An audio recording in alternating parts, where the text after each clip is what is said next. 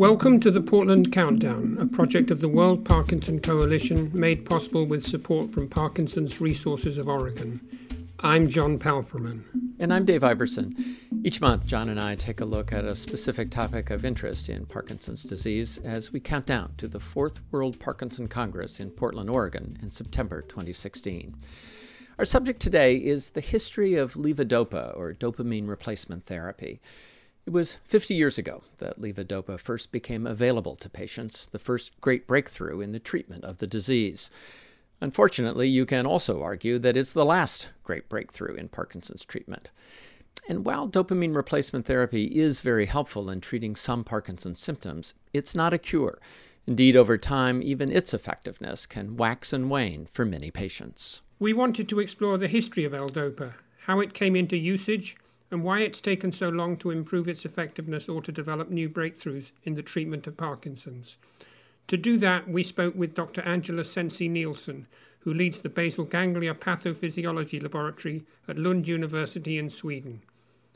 Angela, let's start with a bit of history. What was the rationale back in the nineteen fifties for trying L-DOPA as a treatment for Parkinson's disease? Where does the idea come from?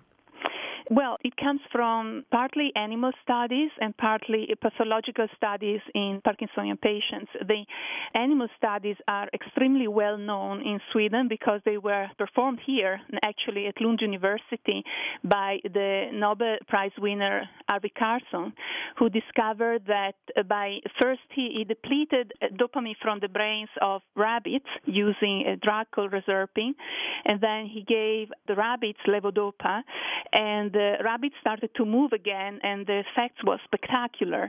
And based on these very observations, he proposed, uh, at that time, revolutionary theory that dopamine is a neurotransmitter in the brain that controls movement.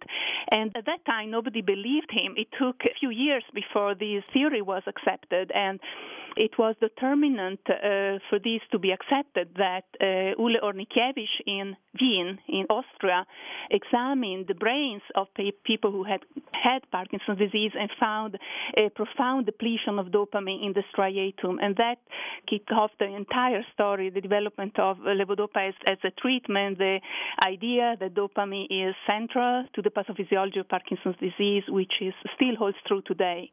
Okay, so it was like filling up a gas tank. The brain had too little dopamine, so you wanted to put it back, but explain, Angela, to our listeners why why you just don't put dopamine in. Why do you have to put levodopa? Yes, because, well, it's very simple, because dopamine, if you give dopamine in any way outside of the brain, it will not be able to get to the brain. Dopamine cannot simply uh, cross the barrier between the bloodstream and the brain, whereas levodopa can. And once it is in the brain, it will be converted to dopamine there. Oh, I see. So that's just brilliant. So now, Angela, despite this idea, which had a great scientific backing, the first tests on humans were not clear. Some people like Berkmeyer and colleagues claimed to get striking results, but others failed completely. Is that correct? Yes, I, I understand that it took a long time to learn how to give levodopa uh, in a way that was efficacious. I wasn't, uh, well, perhaps I was born at that time, but I'm not sure. But anyway, I have understood that in the first trials, levodopa was given to low doses, and it wasn't effective. Uh, there was a study done in Sweden drawing the conclusion that levodopa wasn't effective in Parkinson's disease uh, back in the sixties. I I think that it was an American neurologist called George Cotsias who uh, figured out how this drug should be done to be efficacious, and that uh, occurred, uh, I think, late in the sixties, and then he learned that we all taught everybody thereafter that levodopa has to be given in high quantities, and it has to be given repeatedly before achieving its full effect. And when people followed his advice, then the treatment was very effective in, in the hands of everybody. Did people think at the time when they got it to work that this was maybe a cure? Oh, yes, of course. Once it was realized that levodopa was effective, and in Sweden this happened in the early seventies, I believe. Uh, Sweden is, is the country where I work. So then uh, people thought that they had found a solution to Parkinson's disease because the facts were absolutely spectacular. And given that spectacular success, what then led people to believe that perhaps it wasn't a cure after all? Once levodopa, carbidopa became the standard form of treatment for people with Parkinson's in the early seventies, what problems began to emerge that led people to think, well, maybe it's not a not a cure after all? Well, it became obvious that after a few years at least, that the, the patient's way of responding to the treatment changed during the evolution of the disease. So while the response to levodopa was excellent in the first years, uh, once the dosage was set. Then after a few years, the motor response to levodopa became fluctuating, and many patients developed also involuntary movements. And in many patients, these problems were very, very severe at that time. And they, in, I remember I've heard stories that some of these problems could be so severe that it became not obvious whether it was better to give the medicine to the patients or just not give it. And, and in other words, people learned that after a honeymoon period where the therapy is very, very successful, then comes a so-called complication period where the response to the drug is different and more fluctuating. And that's in part, I assume, because, of course, the disease is continuing to progress, even though the treatment can be effective. Yes, absolutely. Yeah. So can you describe, Angela, what some of the difficulties are in, even though levodopa, carbidopa can be such an effective treatment, why it's not as good as the original form of, of dopamine in the brain itself? Does it have to do with how it gets absorbed, with the amount, with the wearing off? What are the some of the issues? Yeah. So let's say that while the brain still has enough nerve endings of dopaminergic character, so let's put it in another way. If there are sufficient number of dopamine neurons paired in the brain, levodopa is a very, very successful therapy because it boosts the function of those cells that are still there. Once uh, the number of dopamine neurons or, or say, n- dopamine nerve endings in the striatum, I should say, once the number of dopamine nerve endings in the striatum is highly depleted, then it will happen that the majority of the dopamine that is formed from levodopa comes from other cells than dopamine neurons, and those cells will release it in the wrong place, in the wrong time, and the response will be very erratic. It will be uh, abnormal, and this is what happens in the in the complication stages of the disease. Uh, in these stages, I, I know patients uh, report that they feel when their drug starts to act in the brain, they feel the peak of the dopamine coming along, and then they feel the effects wearing off, and this is what we call the motor fluctuation, the fluctuating response to the treatment.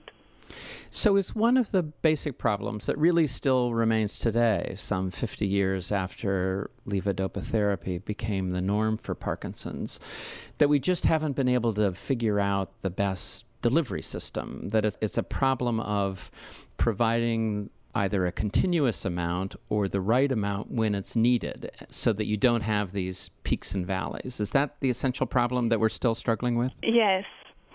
Well, of course, in a situation where the release of this dopamine in the brain formed by levodopa is erratic, it makes a lot of sense to deliver the drug in a more continuous fashion to try and keep at least the blood levels of the drug very stable over the course of the day. That makes a lot of sense. And indeed, there are uh, now uh, treatments that have been recently approved, even by the F D A, that achieve this goal by f- delivering a gel that contains uh, levodopa directly to the gastrointestinal tract. And this delivery can be uh, held constant for all the hours that the patient needs.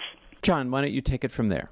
Yes, yeah, so you were talking there about Duodopa, correct? That's been used in Sweden for some time. Yes.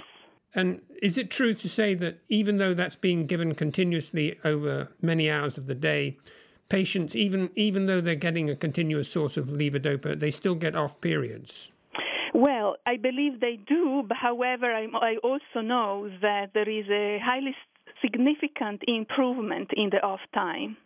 If you if the levodopa is given this way compared to the standard oral therapy, uh, the continuous infusion is significantly better in providing a stable symptomatic improvement. Now, Angela, levodopa is a, a surgical solution. It's a fairly invasive. Duodopa is a surgical solution. Yes.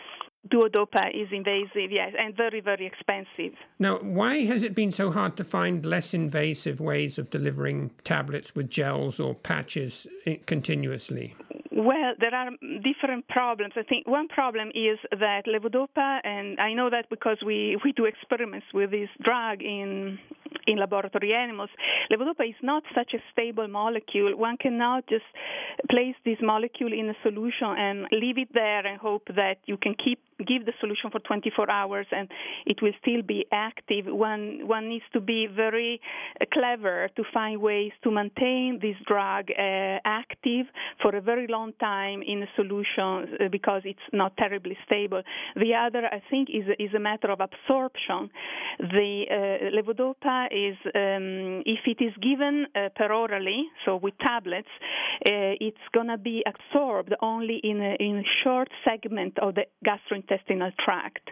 In other words, a relatively short surface through which the gastrointestinal tract can absorb this drug, and uh, which means that to obviate the problem, levodopa should be given by other routes, for example, uh, intravenously or subcutaneously, and that is very tricky. I mean, I mean how would you do that uh, over many hours uh, in a day? It sounds fifty years is a, is a long time to, to work on this problem, even though it's a difficult problem in medicinal chemistry.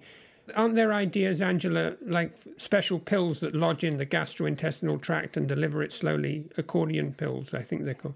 Oh, yes.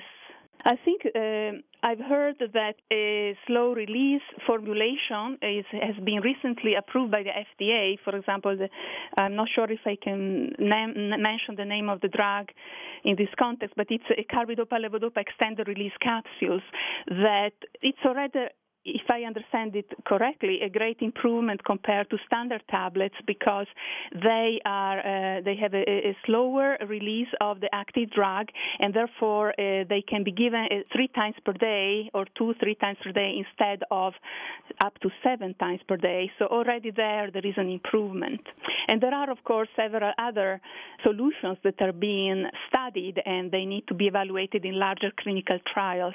For example, uh, methods to deliver solutions containing levodopa subcutaneously. Now, Angela, levodopa rose to prominence at a time when Parkinson's disease was seen as primarily a motor disorder. Yes. And it's no longer true. We we know that Parkinson's causes lots of things. How has this more holistic theory of Parkinson's affected levodopa? Because levodopa can still have effects on non-motor symptoms as well as motor symptoms. Is that correct?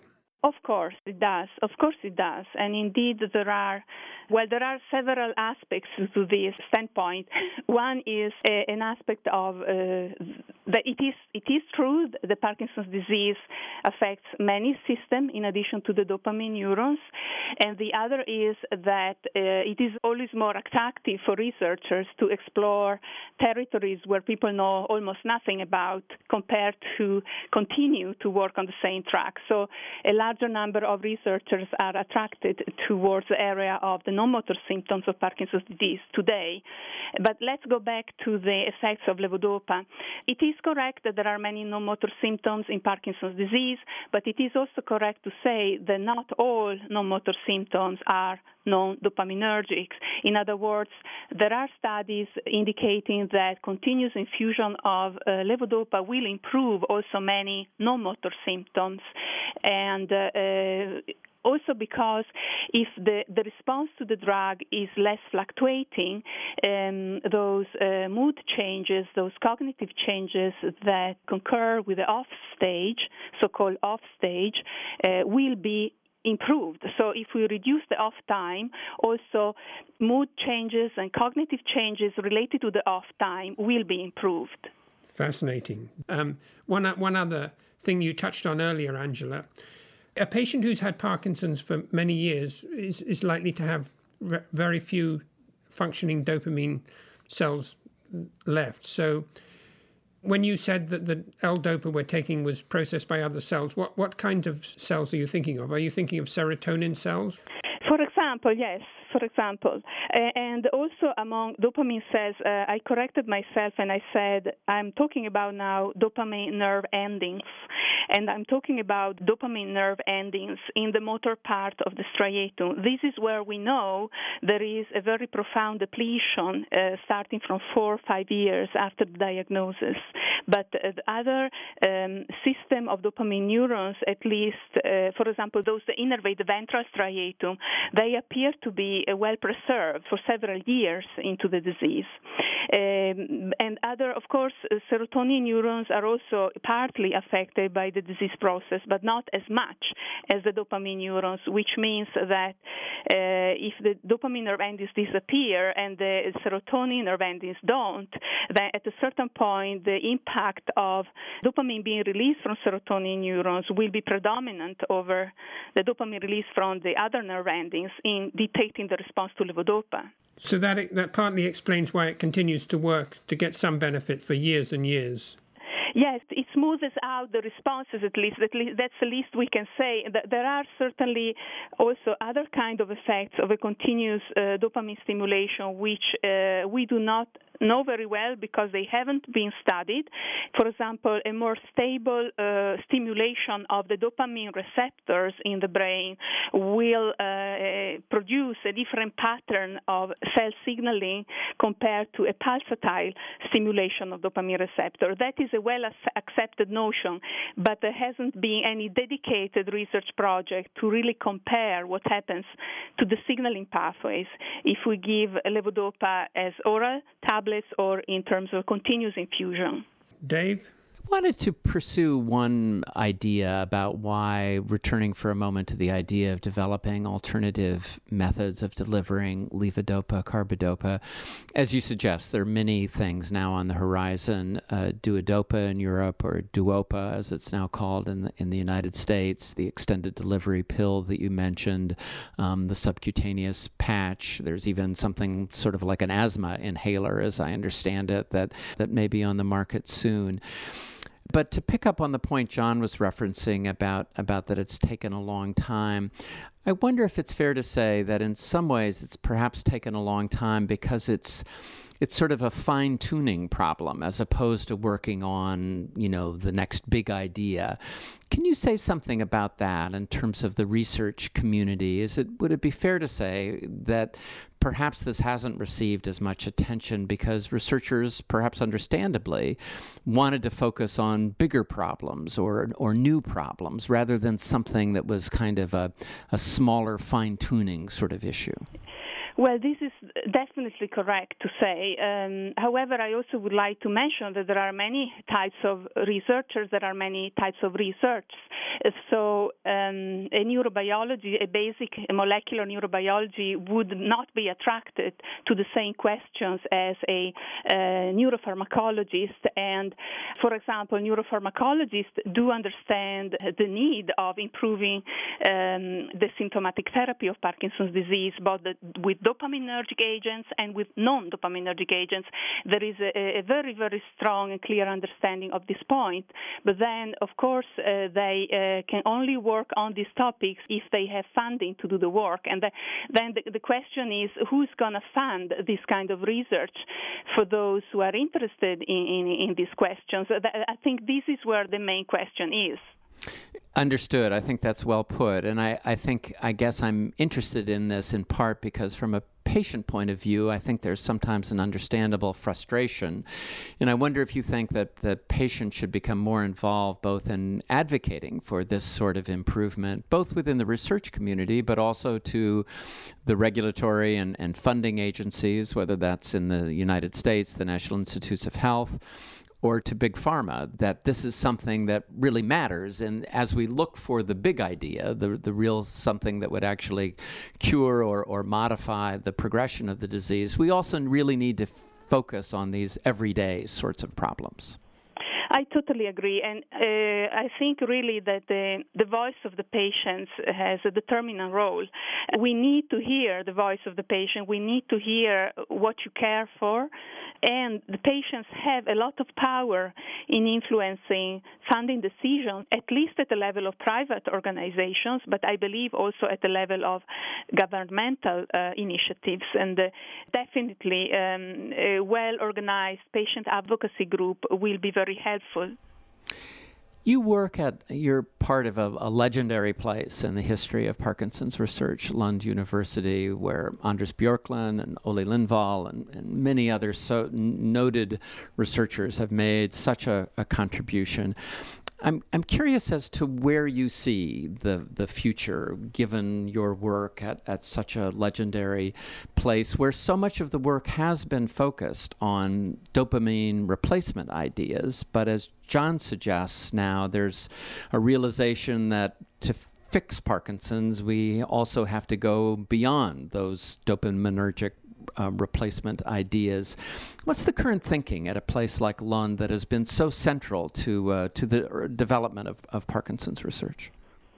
Well, I think there is an understanding that we need to work on several parallel tracks because uh, it is unlikely that with one single approach we will solve all kinds of problems uh, related to Parkinson's disease. So in Lund, as in many other large uh, centers, there are many parallel projects addressing different kinds of questions, and uh, starting from potential uh, early treatment with the idea of modifying the, the risk for the disease or the evolution of the disease.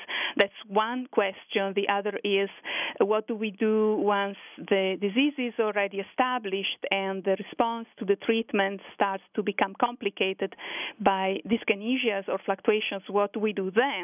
Then it's it's a parallel track of research, and the approaches and the questions will be perhaps different from the first one that I mentioned. And then we have the um, another a third approach, which is, for example, can we modulate uh, non-motor symptoms or very complex symptoms with uh, completely new appro- uh, strategies, including uh, neurostimulation? I mean, all these questions uh, are very different. They are they require different sets of skills, and it's important to maintain this breadth in the research. That was Doctor Angela Cenci Nilsson, who leads the Basal Ganglia Pathophysiology Laboratory at Lund University in Sweden. And John, I think the history of levodopa is so telling in so many ways about the history of the disease itself. It, as we have talked about and Doctor Nilsson talked about, it's the it's this wondrous breakthrough, and yet we seem sort of stalled, both in terms of refining its effectiveness and in developing the next great breakthrough, which of course is testimony in part to the complexity of this of this disease. Yes, I mean, I think you can say that they were very lucky to find levodopa, that it works better than anybody can expect. And what what surprises me is that most neuroscientists still have a very murky uh, idea of why it works.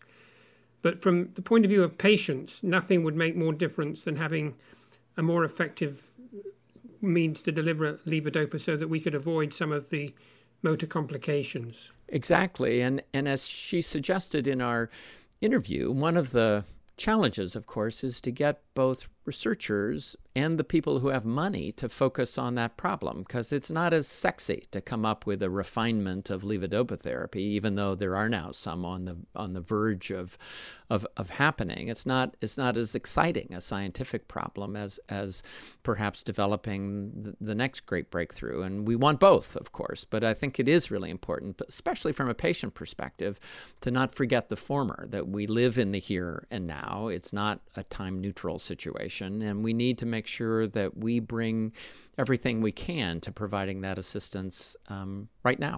I think that's right. There's a sense in which you get the idea that people think that it's good enough. We've got a treatment for Parkinson's disease. We shouldn't be satisfied with that. But I think the potential is much greater. And this is probably an area where patients should become more assertive, I think, in trying to push their agenda.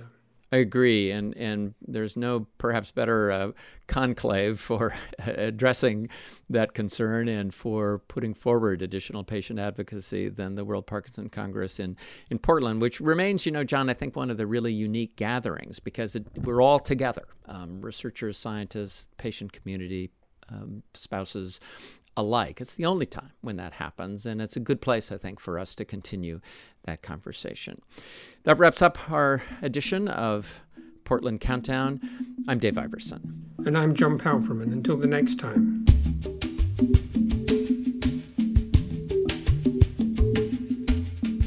Portland Countdown is brought to you by the World Parkinson Coalition, with technical support provided by Danny Bringer.